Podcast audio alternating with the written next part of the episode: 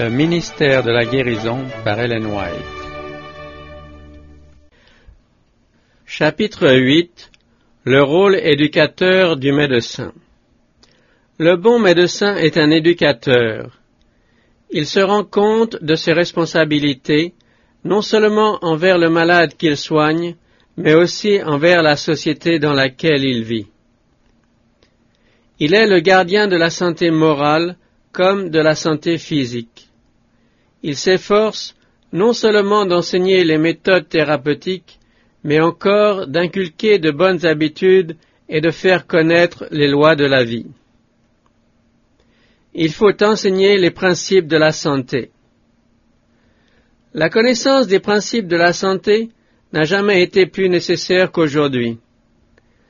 Malgré le confort croissant et les commodités dont on entoure la vie moderne, malgré les progrès remarquables de l'hygiène et de la thérapeutique, le déclin de la vigueur physique et de la force d'endurance est alarmant. Ce fait est digne de fixer l'attention de tous ceux qui ont à cœur le bien-être de leurs semblables. Notre civilisation artificielle encourage des habitudes pernicieuses. Les coutumes et la mode sont en guerre contre la nature. La manière de vivre qu'elles imposent et les excès qu'elles excusent diminuent peu à peu nos forces physiques et mentales. D'où la maladie, la souffrance, l'intempérance et le crime. Il est vrai que beaucoup de gens transgressent par ignorance les lois de la santé et il faut les instruire. Mais le plus grand nombre pêche à bon escient et devrait comprendre combien il est important de les observer. Le médecin a de multiples occasions de parler des principes de la santé et de montrer la nécessité de s'y conformer. Par ses bons conseils, il peut faire beaucoup pour corriger des erreurs qui font un mal incalculable à l'humanité. L'emploi de médicaments toxiques est une pratique qui engendre une multitude de maladies. Beaucoup de gens ne cherchent pas à connaître la cause réelle de leur malaise. Leur unique préoccupation est d'être soulagés de leur douleur et des inévitables incommodités qui en résultent. Pour y parvenir, ils recourent à des médicaments dont ils ne connaissent que très mal les propriétés réelles ou s'adressent aux médecins pour avoir un remède qui neutralise l'effet de leurs erreurs. Mais ils n'ont pas le moins du monde l'idée de changer leurs mauvaises habitudes qui causent tout le mal. S'ils n'obtiennent pas d'amélioration immédiate, ils essaient un autre médicament, puis un autre encore, et le mal s'aggrave de jour en jour. Il faut apprendre aux gens que les médicaments ne guérissent pas. S'ils apportent parfois un soulagement momentané, et si la guérison paraît résulter de leur emploi, c'est parce que la nature possède des forces suffisantes pour éliminer le poison et combattre les causes de la maladie. On peut dire que c'est malgré les médicaments que la santé est rétablie. Mais dans la plupart des cas, ceux-ci ne font que changer la forme ou le siège de la maladie. Souvent, le poison, en apparence inoffensif pendant quelque temps, reste à l'état latent dans l'organisme et y cause plus tard des troubles fâcheux. Beaucoup de maladies chroniques sont dues à l'usage de médicaments toxiques. C'est ainsi qu'un bon nombre de vies humaines ont été fauchées qui auraient pu être préservées grâce à des traitements naturels. Les poisons contenus dans beaucoup de prétendus remèdes créer des besoins qui ruinent le corps et l'âme. Bien des panacées populaires et des spécialités pharmaceutiques, et même certains médicaments prescrits par les médecins, sont en partie responsables de ces terribles fléaux de l'humanité que sont l'alcoolisme, l'opiomanie ou la morphinomanie. Le seul espoir d'améliorer cet état de choses est de faire connaître les lois de la santé. Les médecins devraient enseigner que la guérison se trouve non dans les médicaments, mais dans la nature. La maladie est l'effort de l'organisme pour rétablir un équilibre rompu par la violation des principes qui régissent notre être physique. Il faut donc premièrement en rechercher la cause, écarter les mauvaises habitudes et supprimer les conditions insalubres. Puis, on aidera la nature à éliminer les impuretés et à rétablir l'état normal de l'organisme. Remède naturel. L'air pur, le soleil, l'abstinence, l'eau, le repos, l'exercice, une alimentation judicieuse, la confiance en Dieu, voilà les vrais remèdes. Chacun devrait connaître les traitements naturels et la manière de les appliquer. Il est essentiel d'être au courant des principes qui régissent le soin des malades et d'acquérir une expérience pratique à cet égard. L'usage des remèdes naturels exige, il est vrai, des précautions et des efforts, qui rebutent bien des gens, car la nature guérit et reconstitue graduellement. Elle paraît lente à ceux qui manquent de patience. D'autre part, l'abandon des plaisirs malsains demande un sacrifice. Mais si l'on persévère, on découvre bien vite qu'en cessant de la contrecarrer, la nature accomplit son œuvre avec sagesse. Et, en obéissant à ses lois, on est récompensé par un retour à la santé du corps et de l'esprit. On accorde généralement trop peu d'attention à la conservation de la santé, et l'on oublie que mieux vaut prévenir que guérir. C'est le devoir de chacun envers soi-même et l'humanité de s'enquérir des lois de la vie et de s'y conformer consciencieusement. Il faut se familiariser avec le corps humain, le plus merveilleux de tous les organismes, comprendre ses différentes fonctions et leurs relations en vue de l'action admirable de l'ensemble. On devrait étudier l'influence de l'esprit sur le corps et du corps sur l'esprit, ainsi que les lois qui régissent l'un et l'autre. Entraînement aux luttes de la vie. On ne rappellera jamais suffisamment que la santé n'est pas le fait du hasard, elle résulte de l'obéissance à des règles précises. Les athlètes le savent bien, eux qui se préparent avec le plus grand soin à un entraînement et à une discipline sévère. Tout est chez eux soigneusement réglé, car ils savent fort bien que la négligence, les excès ou le manque de soins qui affaibliraient ou paralyseraient l'un ou l'autre des organes de leur corps occasionnerait leur défaite. Combien sont plus importantes les précautions à prendre pour réussir dans la vie?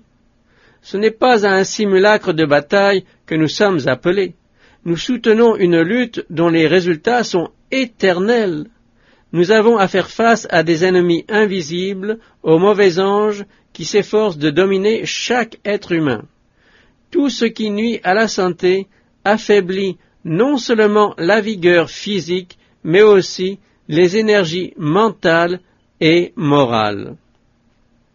La satisfaction des mauvais penchants rend plus difficile le discernement du bien et du mal et la résistance aux influences néfastes. Elle multiplie les risques d'échec et de défaite. Ne savez-vous pas, dit Paul, que ceux qui courent dans le stade courent tous, mais qu'un seul remporte le prix? Dans la lutte où nous sommes engagés, la victoire est acquise à tous ceux qui se soumettent implicitement aux principes divins.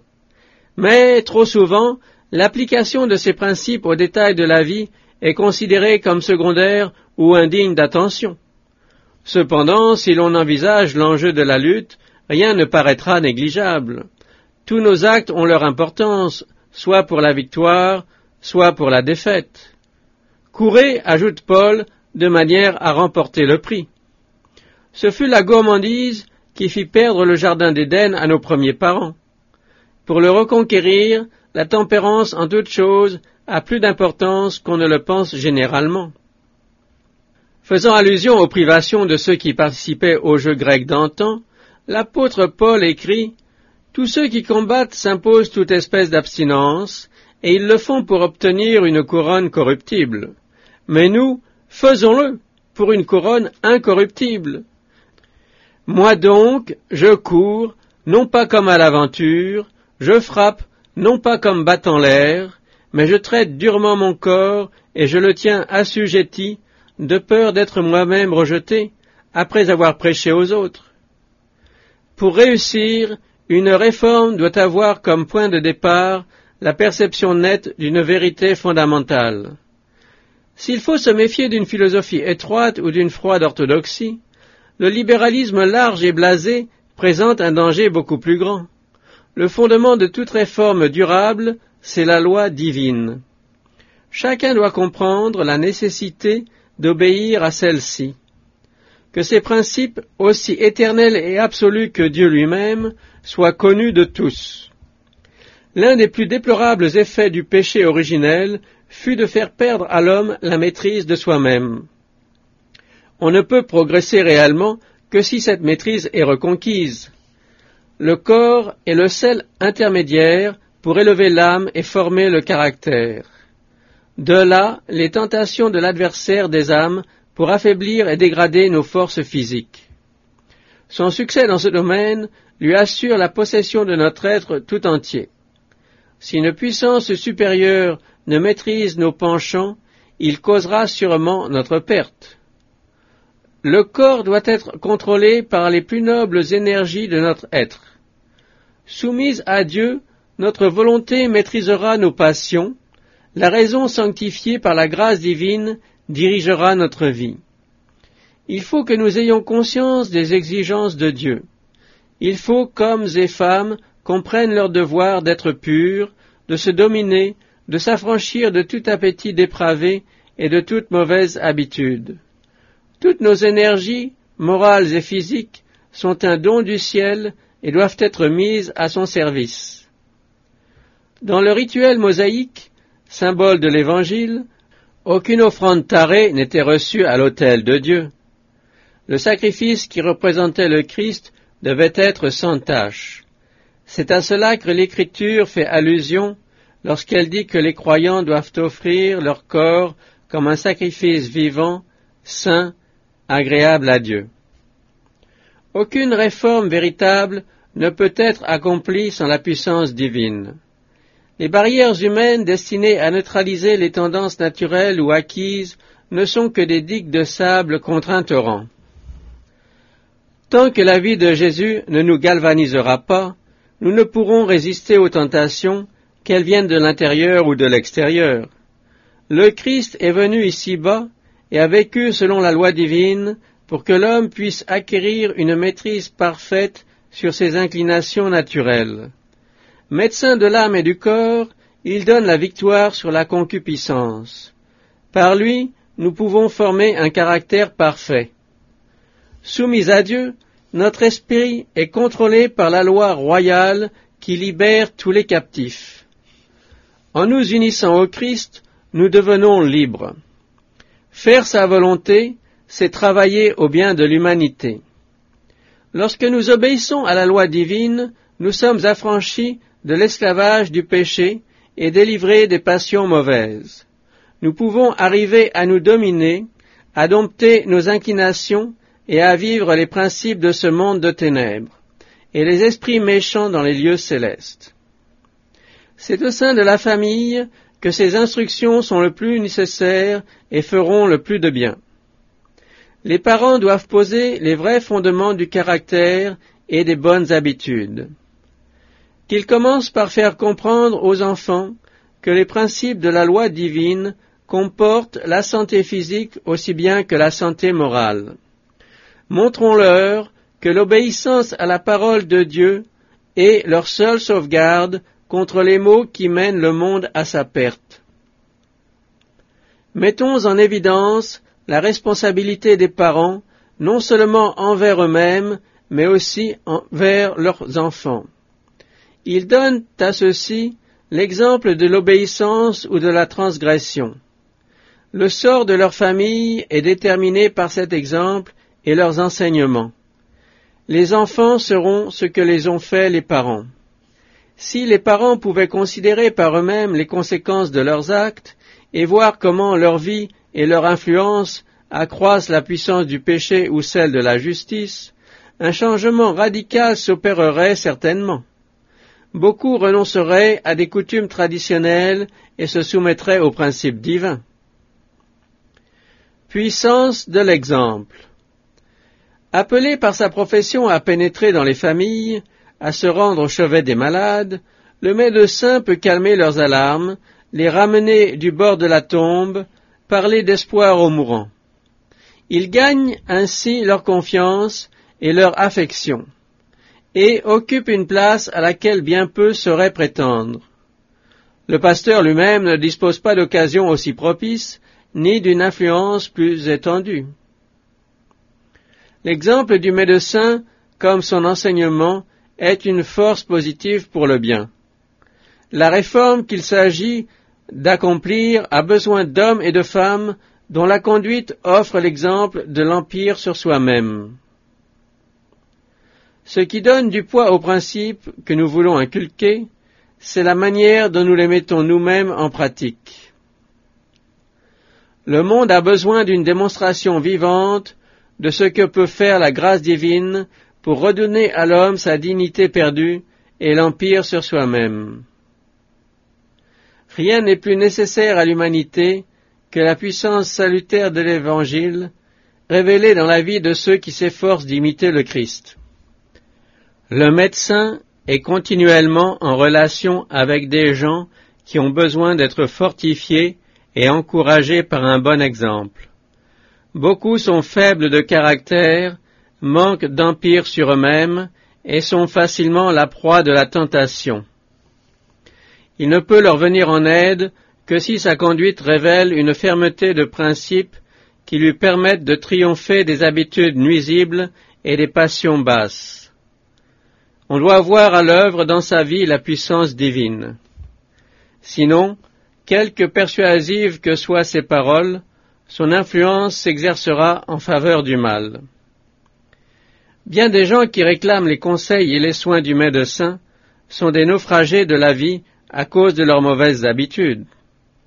Blessés, meurtris, coupables, impuissants, ils comprennent leurs errements et ne savent comment s'en affranchir. Il ne devrait y avoir dans l'entourage de ces personnes rien qui puisse leur rappeler le milieu délétère auquel elles doivent leur état. Il leur faut une atmosphère pure, des pensées nobles et élevées. Quelle terrible responsabilité encourent ceux qui, au lieu de leur donner le bon exemple, sont eux-mêmes les esclaves d'habitudes pernicieuses. Le médecin est l'œuvre de la tempérance. Il en est beaucoup parmi ceux qui ont recours au médecin qui ruinent leur corps et leur âme par l'usage du tabac et des boissons enivrantes. Celui qui comprend ses responsabilités dénoncera à ses malades la cause de leur souffrance. Mais s'il fait lui-même usage de ces poisons, quelle valeur pourront avoir ces paroles? Conscient de sa propre faiblesse, il hésitera à signaler le danger qui menace la vie de ses malades, et il n'aura à cet égard aucune influence sur la jeunesse. À donner à des habitudes d'intempérance, comment un médecin pourrait-il montrer l'exemple de la pureté, de l'empire sur soi-même et travailler au relèvement de ceux qui sont tombés. Alors que son haleine dégage l'odeur des liqueurs enivrantes et du tabac, et que son système nerveux est ébranlé, son cerveau obscurci par l'usage des narcotiques, comment serait-il capable d'accomplir son œuvre auprès des malades, leur inspirer confiance et agir rapidement et avec précision Si un médecin n'obéit pas aux lois qui gouvernent son être, s'il préfère les plaisirs égoïstes à la vigueur du corps et de l'esprit, ne se déclare-t-il pas ainsi indigne de se voir confier des vies humaines? Quelque consciencieux et expérimenté qu'il soit, un médecin rencontre bien des insuccès et des découragements apparents. Souvent, il n'atteint pas le but qu'il s'était proposé. De ces patients qui recouvrent la santé, il ne résulte aucun bien, ni pour eux, ni pour la société. Beaucoup ne se rétablissent que pour retomber dans les erreurs qui les avaient rendus malades et pour se livrer avec la même ardeur au tourbillon des plaisirs insensés. Ce que le médecin a fait pour eux semble un effort perdu. Le Christ a fait la même expérience. Cependant, il ne cessait de se dépenser en faveur de ceux qui passaient par la souffrance. Des dix lépreux qu'il purifia un jour, un seul fut reconnaissant, et c'était un étranger, un samaritain. Mais pour l'amour de celui-là, Jésus avait guéri les neuf autres. Que le médecin, qui est en proie au découragement, pense au Sauveur, le grand médecin, dont il est écrit Il ne se découragera point et ne se relâchera point. À cause du travail de son âme, il rassasira ses regards. S'il n'y avait eu qu'une seule âme pour accepter l'évangile de la grâce, le Christ aurait quand même consenti, pour la sauver, à vivre une vie de labeur et d'humilité et à mourir sur la croix. Si donc par nos efforts un seul être humain peut être rendu digne de briller dans les parvis célestes, n'est-ce pas déjà un résultat réjouissant? La tâche du médecin est ardue et fatigante. Pour s'en acquitter avec succès, il lui faut une constitution et une santé robustes. Un homme faible et maladif ne peut supporter le travail pénible qui incombe au médecin. Celui qui n'a pas une parfaite maîtrise de soi-même n'est pas qualifié pour s'occuper de toutes sortes de maladies. Souvent troublé dans son sommeil, obligé parfois de négliger ses repas, Privé dans une large mesure des distractions sociales et des privilèges religieux, le médecin paraît astreint à un genre de vie lugubre et monotone. Les déboires qu'il rencontre, les gens qui ont besoin d'aide, la dépravation des autres attristent son cœur et peuvent ébranler sa confiance dans l'humanité.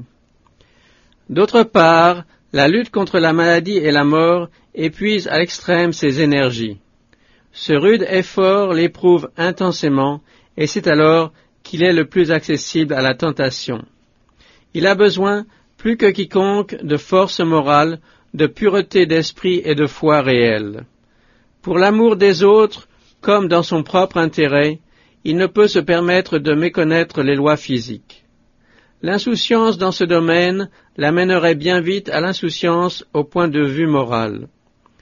Ce qui seul peut soutenir le médecin dans toutes les circonstances, c'est de se conformer aux principes divins et d'être fortifié et ennobli par une fermeté d'intention que l'on ne peut trouver qu'en Dieu. Il doit manifester l'excellence du caractère divin. Jour après jour, heure après heure, instant après instant, il faut qu'il vive comme s'il était en présence d'un monde invisible. Tel Moïse, il agira comme voyant celui qui est invisible. La justice plonge ses racines dans la sainteté. Nul ne peut mener une vie pure devant ses semblables si celle-ci n'est cachée avec le Christ en Dieu. Plus l'activité du médecin est intense, plus intime doit être sa communion avec le ciel. Plus ses devoirs sont urgents et grandes ses responsabilités, plus aussi il a besoin de la puissance divine. Il faut qu'il consacre moins de temps aux choses temporelles pour en accorder davantage aux réalités éternelles. Qu'il résiste à un monde qui voudrait l'accaparer et le séparer de la source de sa force. Plus que tous les autres hommes, qu'il se place par la prière et l'étude des Écritures sous l'égide de Dieu. Qu'il ne cesse de se conformer aux principes de vérité de justice et de grâce qui sont pour l'âme la révélation des attributs de la divinité.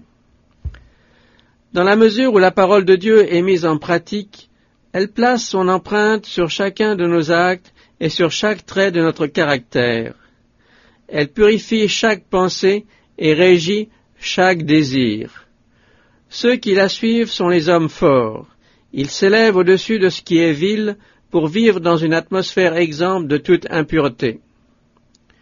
Pour celui qui est en communion avec Dieu, la fermeté qui préserva jadis Joseph et Daniel de la corruption des cours païennes produira une vie irréprochable. Son caractère sera sans tache, la lumière du Christ l'illuminera, et l'étoile du matin se lèvera sur lui dans toute sa splendeur. Une telle vie est une barrière contre le mal, une sécurité pour ceux qui passent par la tentation, une lumière pour ceux qui s'égarent dans le dédale des difficultés et des découragements, elle est une force au service de la société.